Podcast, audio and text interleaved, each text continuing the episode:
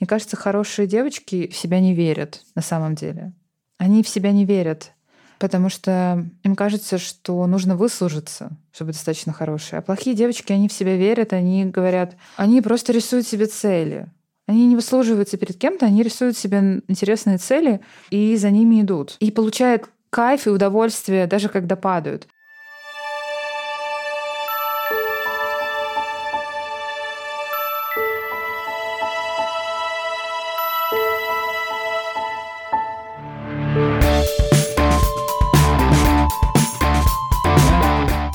Привет-привет! Вы слушаете подкаст «Хорошая, плохая девочка» проекта взросления и пути к себе. Здесь, как я люблю говорить, мы ломаем стереотипы, исследуем нашу тень и пишем новые сценарии.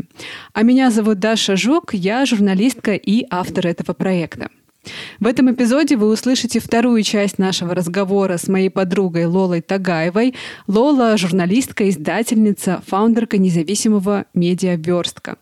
На первый эпизод мы получили много ваших реакций. Спасибо вам большое. А, вот, например, слушательница Лера написала мне в соцсетях. Я вчера всем подружкам отправила этот эпизод. Все себя узнали, а потом вместе мы еще и поревели над этим. Кстати, если вы не слушали первую часть разговора, советую начать именно с нее, я буду очень вам благодарна за репосты и за сторис, а также за комментарии в Apple подкасте или Казбоксе, или ваши сердечки в Яндекс Музыке. Это помогает другим слушательницам узнавать об этом проекте, а еще просто очень меня вдохновляет, радует, поддерживает и заряжает мотивацией. Спасибо всем, кто уже написал про хорошую, плохую девочку и поделился ссылками на подкаст. А сегодня мы с Лолой будем говорить о том, как внутренняя плохая девочка помогла ей в карьере. Как Лола поняла, что не нужно ждать чужого одобрения, а просто нужно брать и делать. И как вскоре после начала терапии запустила собственное медиа.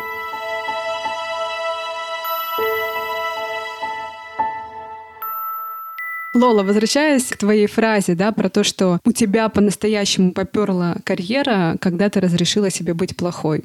Вот расскажи, как это начало происходить, что начало меняться? Я просто перестала себя сдерживать. Это все, с одной стороны. А с другой стороны, я перестала себя сдерживать в том смысле, что раньше, мне кажется, когда что-то было не так, там, в проектах, еще в чем-то, я как-то на это соглашалась. Ну, типа, ладно, окей. А сейчас, мне кажется, я просто не работаю с теми людьми, которые, на мой взгляд, плохо работают. Я позволяю себе, как и в работе, как и в личной жизни, выбирать лучших. И расставаться с теми, кто, мне кажется, недостаточно хороший. Раньше я как-то всех жалела, я как-то пыталась понять. В итоге это все превращалось в какое-то снова какие-то нездоровые отношения, какие-то невзрослые. Потому что, естественно, меня это бесило что человек э, плохо работает, и я вынуждена, и остальные вынуждены пахать за него, и за, за, за себя, и за всех. Все равно расставались плохо, потому что кто-нибудь не выдерживал и устраивался, устраивался какой-то скандал. Сейчас я такое себе не могу представить, честно. То есть, э, мне кажется, здесь два таких момента. Первое, что я перестала думать, что у меня что-то не получится, да, почему не получится? Ну, как-то я перестала, знаешь, уступать другим вот эту вот возможность делать свои проекты, большие проекты, и думать, что, ну, я здесь побуду серым кардиналом, я здесь что-нибудь там поделаю ручками, я тут что-нибудь подкручу, я тут поработаю пиарщиком у проекта. А я не хочу работать сейчас пиарщиком проекта и, и пиарить чужие проекты. Я разрешила себе быть достаточно наглой, чтобы стать, чтобы стать создателем, издателем, главным редактором, кем угодно, человеком-богом, не знаю. Женщина-богиня. Кем угодно. Женщина-богиня, да. Кто угодно, э, пожалуйста, если ты хочешь попробовать, то попробуй и делай это. Не надо стоять в сторонке и мять платочек и думать, ну ладно, я тут рядом с вашим проектом постою, что-нибудь как-нибудь его украшу, своей журналистской работой или работой пиарщика или еще кем-нибудь. А почему? Почему я себе этого не позволяла? Ну, потому что мне казалось, что это как-то нескромно, что вот надо как-то э, не наглеть. Мне казалось, что эти люди, они вот там, это какие-то вот они получше, чем я, но опыт пока... Они профессиональнее, они знают, как нужно. Они профессиональнее, да, у них есть какие-то суперсвязи, чтобы достать такое огромное количество денег. а, у них, соответственно, есть какие-то э, скиллы, у них есть э, там еще чего-то. Мне кажется, что я себя в этом смысле постоянно как-то как останавливала довольно сильно. И... А сейчас в какой-то момент я решила, что... Потом это же, понимаешь, это же еще такая огромная ответственность за принятие решений о други, по другим людям.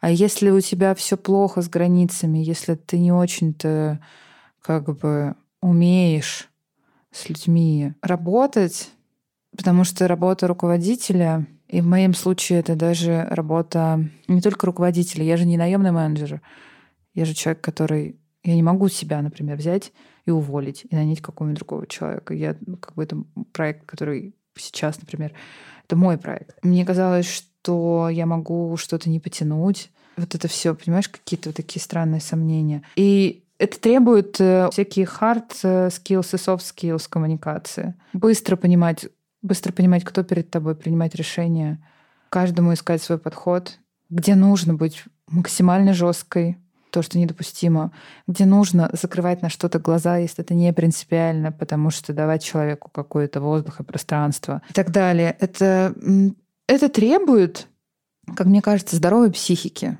Иначе будет много токса. В твоем проекте, в жизни, всего ты просто не потянешь. Тебе будет все время, ты будешь сомневаться в своих решениях, сомневаться в людях, сомневаться, достаточно ли я хороша, еще что-то. И потом как только я разрешила себе быть плохой в том смысле, что быть наглой, требовательной, жесткой, амбициозной, целеустремленной, и вот это все, это помогает э, вести переговоры и добиваться того, что тебе нужно. Понимаешь, а ты можешь, э, когда ты такая, э, тебя считывают как сильного лидера. Тебе легче дают денег на проекты. За тобой легче идут люди, чем когда... Ну, я не знаю. Вот тут мы что-то делаем тут, но ну, стараемся как можем. А, потому что в верстке, например, я прекрасно понимаю, что я ставлю высокие цели команде журналистов, потому что у нас много расследований на самом разном уровне, много инсайдов, много работы с, э, с информацией. Мне сама постановка, она очень часто про то, что это должна быть либо вау-история, либо эксклюзивы. То есть это журналистика на самом высоком уровне. Это не заметка, которая вот произошло, а вот что думает эксперт, а вот было ранее. Мы такую журналистику не делаем просто потому, что это не та журналистика, с которой можно выстрелить. Такую журналистику можно себе позволить, когда у тебя уже есть аудитория.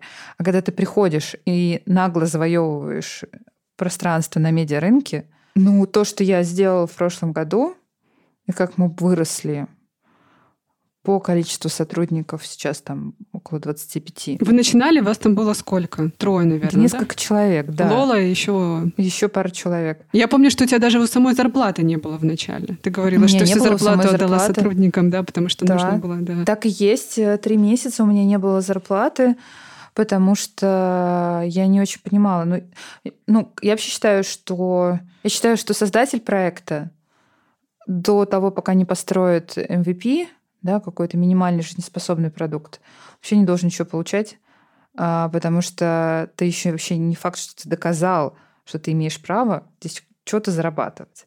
Потому что люди реализуют твою идею, да. твои задачи а ты еще не проверил, рабочая это вообще идея или нет. И поэтому как бы я к этому относилась так, что у меня, во-первых, денег было просто, ну, очень мало. Вот. И моя задача была такая. Я либо делаю... У меня либо будет вау-эффект, и мы тогда проект выживет. Либо этого не будет, и тогда и проект не выживет. И, если честно, и мне самой неинтересно заниматься слабыми проектами. Я себя люблю и тратить время на плохие проекты не хочу. И поэтому как бы говорить, если про хорошую, плохую девочку, но плохая девочка во мне сказала, ну, слушайте, сейчас мы здесь покажем классную журналистику и будем...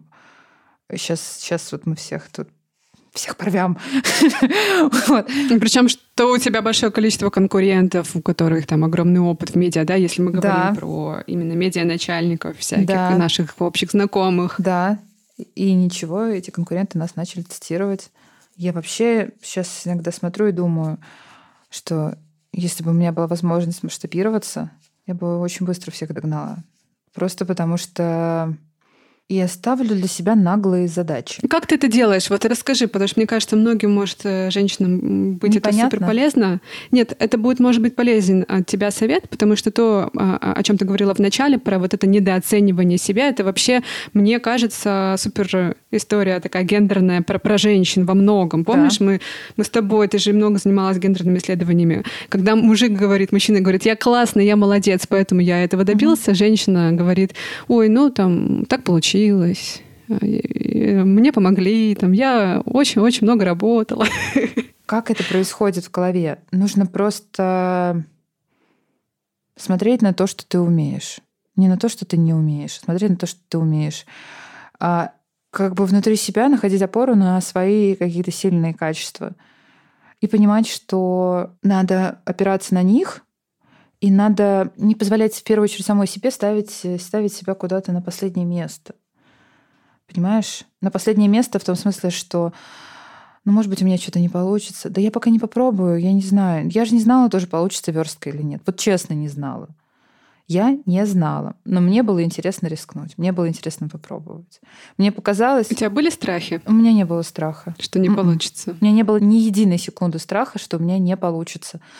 Ровно потому, что я понимала, что я делаю сейчас все, что могу вот сейчас, в данный конкретный момент, я делаю все, что могу, и сам процесс мне интереснее, чем увлекательнее, чем результат. Могу дать такой лайфхак, что не надо пытаться себя поставить на место. Вот хочу построить медузу, сказала Лола. Да не получится. Просто не получится сейчас, в данный момент, потому что у меня нет такого бюджета.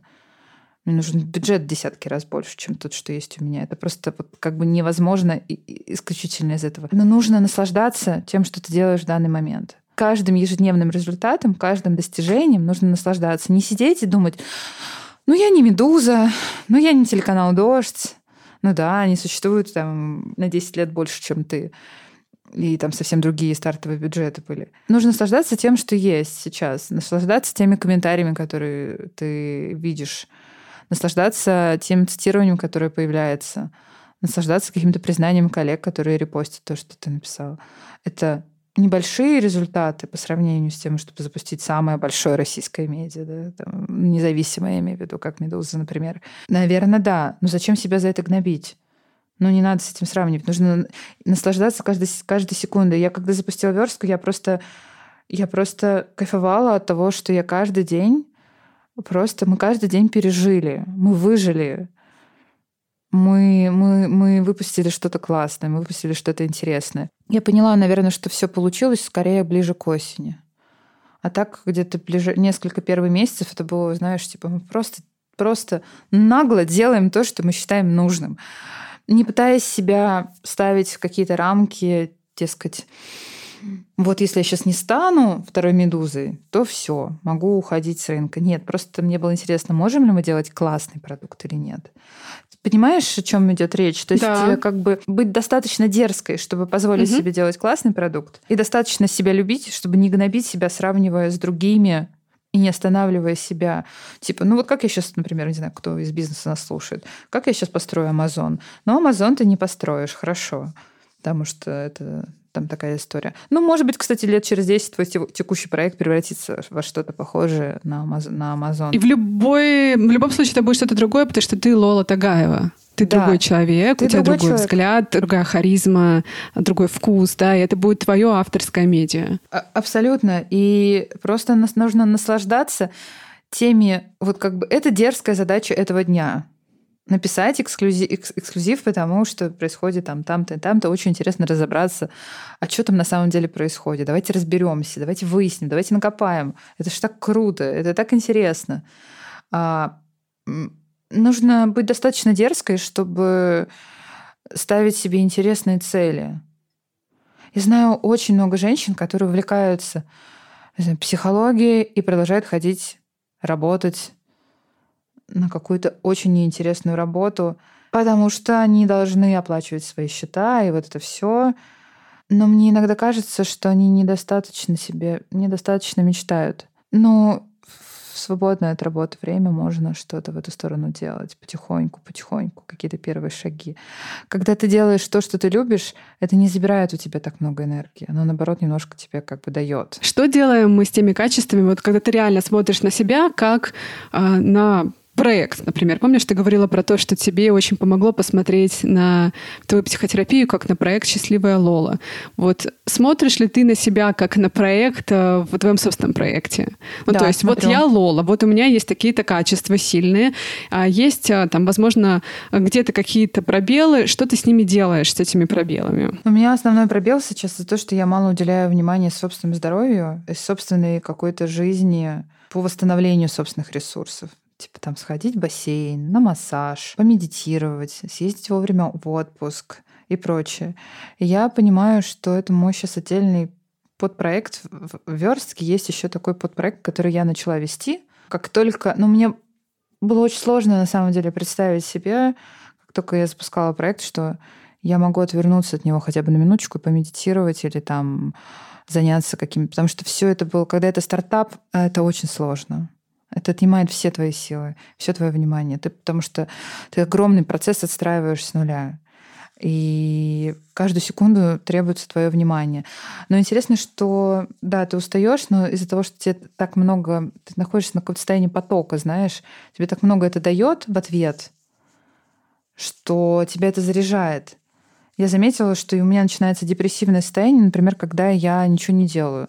Вот есть люди, которые восстанавливаются, когда вот они так вот работают, как бешено, как я, и потом два дня лежат на диване, а мне вот так сложно, потому что у меня какой-то тухляк, кажется, начинается. И мне нужно, наоборот, свое время чем-то забить. Я не знаю, посадить цветы, сходить в бассейн, а, сходить в поход, покататься на лыжах. Активный отдых какой-то. Какую-то очень активную какую-то штуку. Каждый по-своему, да. Все очень люди разные. И Здесь моя история, она же про то, что... Ну вот я сейчас внутри себя поняла, что чтобы, соответственно, что моя энергия, она стоит очень дорого. И я здесь оценила это не в смысле, что ой, платите мне много денег. Это была история про то, что, например, если я нахожусь в плохом энергетическом состоянии, загнала себя уже просто до нельзя, то я начинаю совершать ошибки, которые проекту стоят дорого. Понимаешь? Да. Я невнимательна там, где нужно. Я, я допускаю ошибки. Я не вижу какие-то важные темы. Я спускаю на тормозах какую-то конфликтную ситуацию, которую ей нужно было просто прийти и раз, раз, разгрести ее. Да? Вот. А я не делаю какого-то нового рывка. И это все отражается на проекции. Поэтому сейчас я, внутри, я решила, что в 2023 году вот я в рамках этого проекта Верстки, у меня там еще будет такой вот подпроект, то, что касается, там, чтобы у меня было хоть немножечко больше силы здоровья.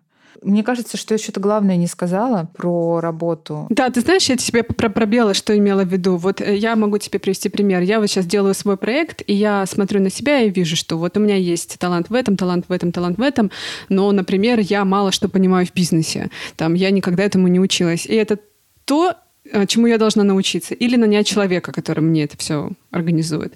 Вот э, как ты работаешь с теми местами, которые, возможно, ты там, ну, не знаешь, не, не научилась? Я не боюсь спрашивать у тех, кто умеет это делать.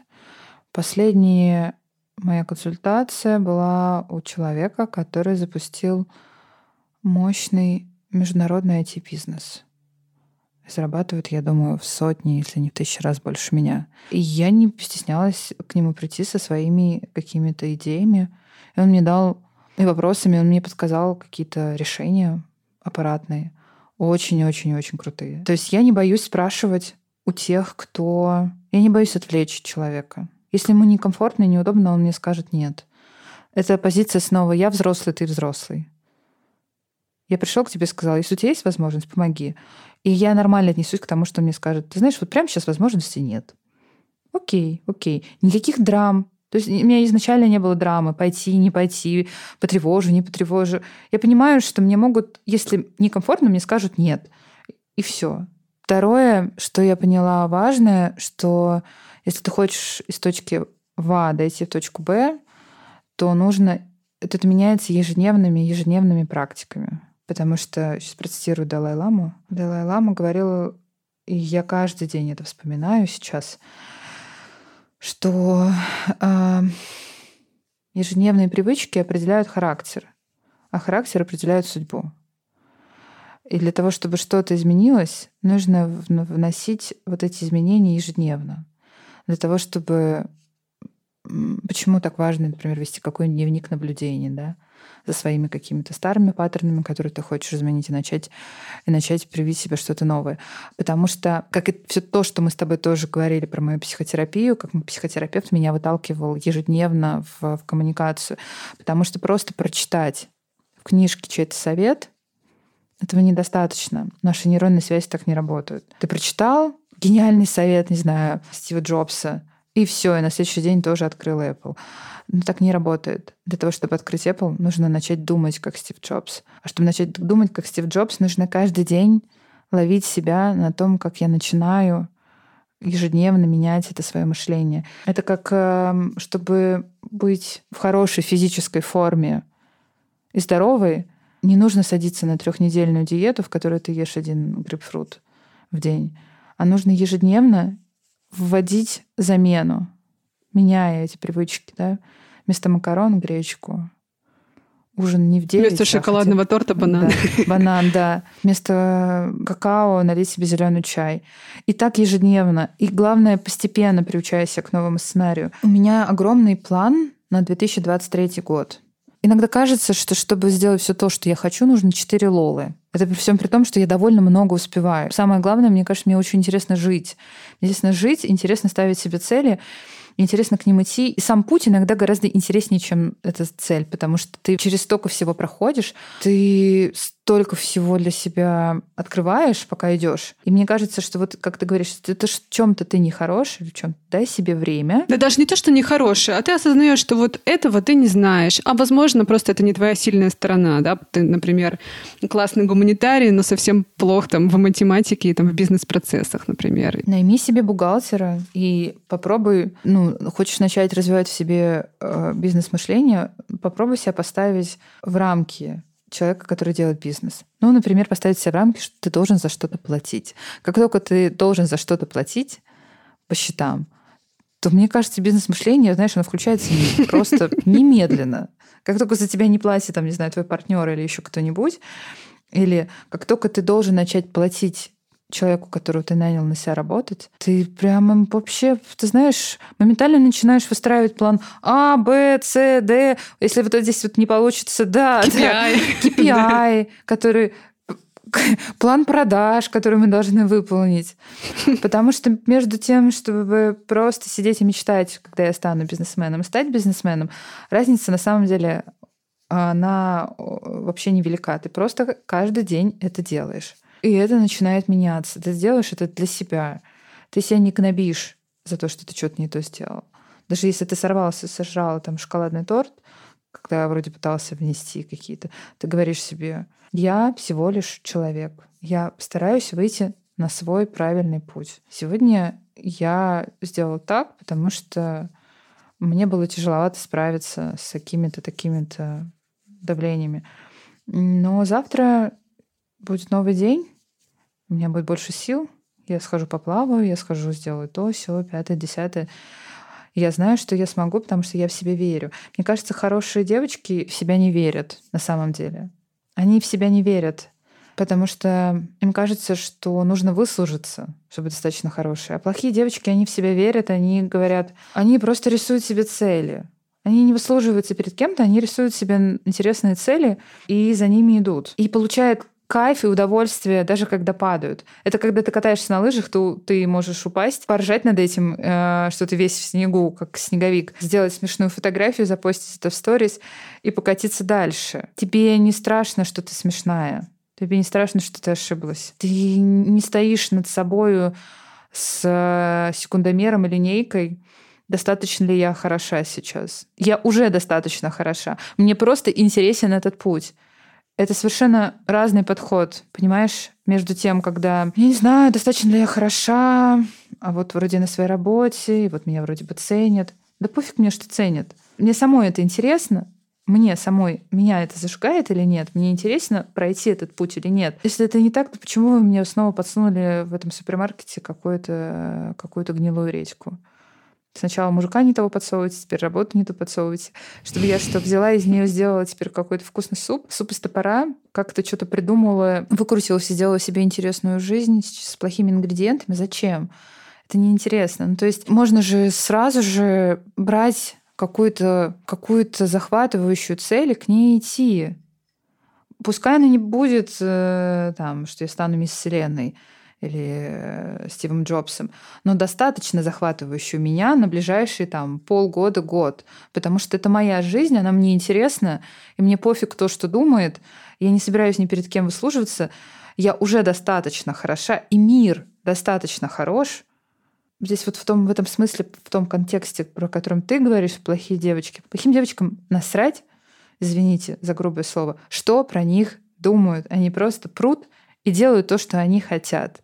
Хотят они, не знаю, ну то есть как бы у меня есть свое медиа, и, и оно мне нравится. И я не знаю, что может быть в данный момент круче, чем то, что я сделала. Я живу в самой, как мне кажется, красивой стране, я имею в виду Италию. Ты уже переехала в Италию? Ну, я сейчас, да. Почти, просто почти. Я, я и так живу пол уже два года между двумя странами. Я в итоге согласилась на то, что этот слишком хороший чувак на самом деле может быть моим. И это все я сейчас вот как смотрю на это, на, на ретроспективу, да просто потому, что я себе позволила думать о том, что я достойна лучшего.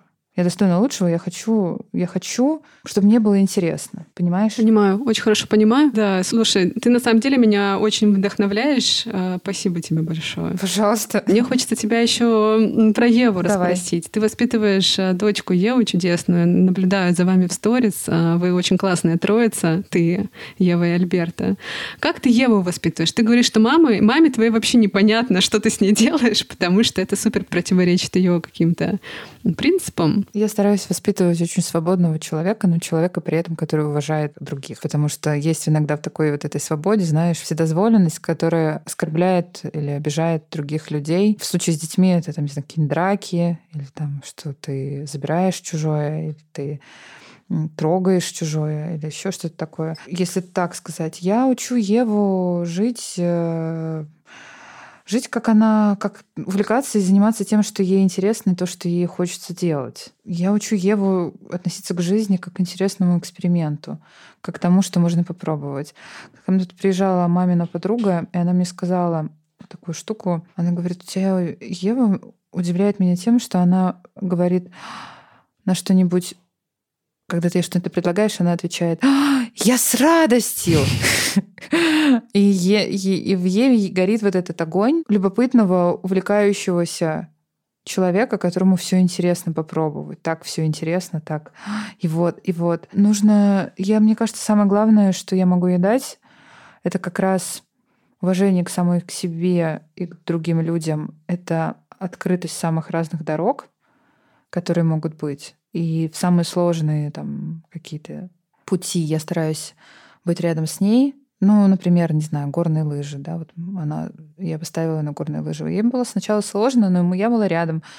И теперь нам мы с ней весело рассекаем, и это очень классно. Ей было страшно, но она попробовала. Ну, то есть я к чему это говорю? К тому, что мы стараемся с ней каждый раз искать, а что нового мы можем сделать, что мы еще не пробовали.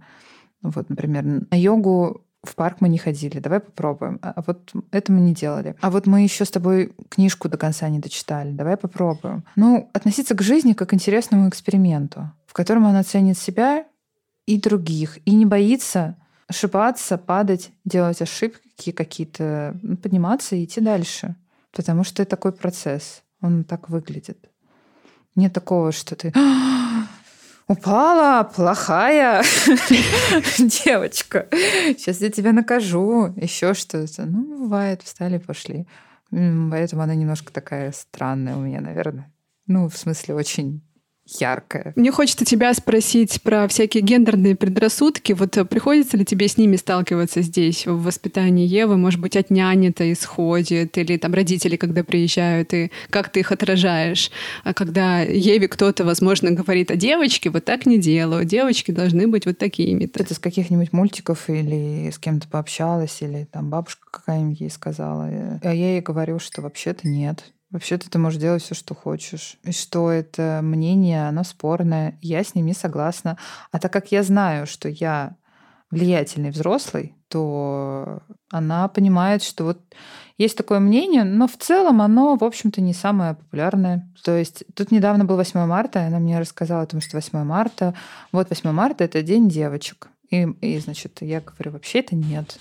День 8 марта — это не день девочек, это день, когда мы вспоминаем женщин, которые боролись за наши права. Она меня с таким удивлением спросила, а что, какие права? Что? Я говорю, а представляешь, больше ста лет назад, это когда была, например, жива твоя пра-прабабушка, у женщин, женщины не могли работать наравне с мужчинами, зарабатывать денежку, я ей объясняла что женщины не могли голосовать, что женщины не могли решать и принимать важные решения за себя, что женщины были второсортны по отношению к мужчинам. Она так удивилась, и она так воскликнула, ну это же так несправедливо! Я сказала, да, это очень несправедливо. И поэтому, говорю, сказала ей, эти женщины устроили бунт, вышли на улицы и протестовали, чтобы защищать свои права и твои тоже на будущее. Потому что э, очень часто нужно э, свои права защищать силой свои права нужно отстаивать, потому что иначе их быстренько заберут э, те, кому это выгодно. Так праздник девочек превратился в праздник бунта в ее голове. А, я надеюсь, что это научит ее тому, что быть плохой в целом нормально. Интересно, как мне прилетит, когда она станет тинейджером, начнет протестовать против всего на свете. Но я очень надеюсь, что как бы что она поймет, что со мной можно об этом хоть как-то говорить, и я не буду ее как-то порицать, знаешь, и быть э, на расстоянии с ней. Мне кажется, что я ничего особого не делаю с ней. Просто я сам, я живу свою интересную жизнь, так как мне интересно, и она живет ее вместе со мной, потому что мне кажется, что воспитывать ребенка невозможно словами. Он все равно будет просто повторять то, что он видит. Так и есть. Ты говоришь, там курить вредно, а сама где то покуриваешь во время вечеринки в коридоре, ребенок это видит, ну как бы жди обратки. Конечно, что это за бред? Ты, ты для ребенка модель поведения. Если ты модель поведения, кстати, это была один из причин, одна из причин, почему я решилась на развод, и очень спокойно об этом говорю э, с ее отцом, потому что, когда она меня о чем-то таком спрашивает, я ей говорю, я поняла, что я хочу быть счастливее, я хочу другого, мне нужно другое. Я хочу, чтобы я себя чувствовала лучше. И поэтому я приняла такое решение. И я помню, что одна из причин у меня как раз в голове была про то, что я понимала, что а я ведь подаю своей дочке пример что можно соглашаться и годами оставаться в отношениях, в которых ты, если честно, не очень счастлив. Просто ради того, чтобы сохранить семью, чтобы у ребенка некоторые, как говорят, был отец. Да у нее и сейчас есть отец. У нас она проводит с отцом очень много времени. Очень много времени она проводит с отцом, и мы постоянно друг друга перекидываем и коммуницируем. Нет такого, что после развода у нее вдруг не стало отца. Нет. У нее просто стало, стали более счастливые родители, которые никуда от нее не делись. И, и у этих родителей появилась какая-то своя счастливая личная жизнь, в которую она отлично вписывается. Она очень любит Италию и там прекрасно проводит время. И ее там обожают все эти родственники. Вот и все. И это был, мне кажется, главный пример, который я подала своей на тот момент трехлетней дочери. Что если ты несчастлива, то не надо никогда оставаться.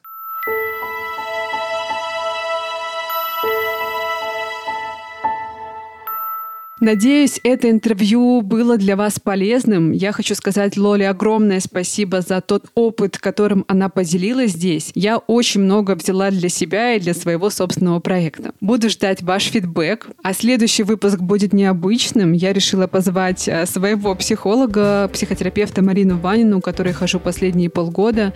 Мне очень захотелось поделиться с вами теми особыми инструментами, которым меня научила Марина. Мы будем много говорить про уязвимость и умение быть собой, показывать себя окружающим такой, какая ты есть, и про внутреннего критика. Очень полезный, я надеюсь, будет разговор. Пока-пока. и услышимся совсем скоро.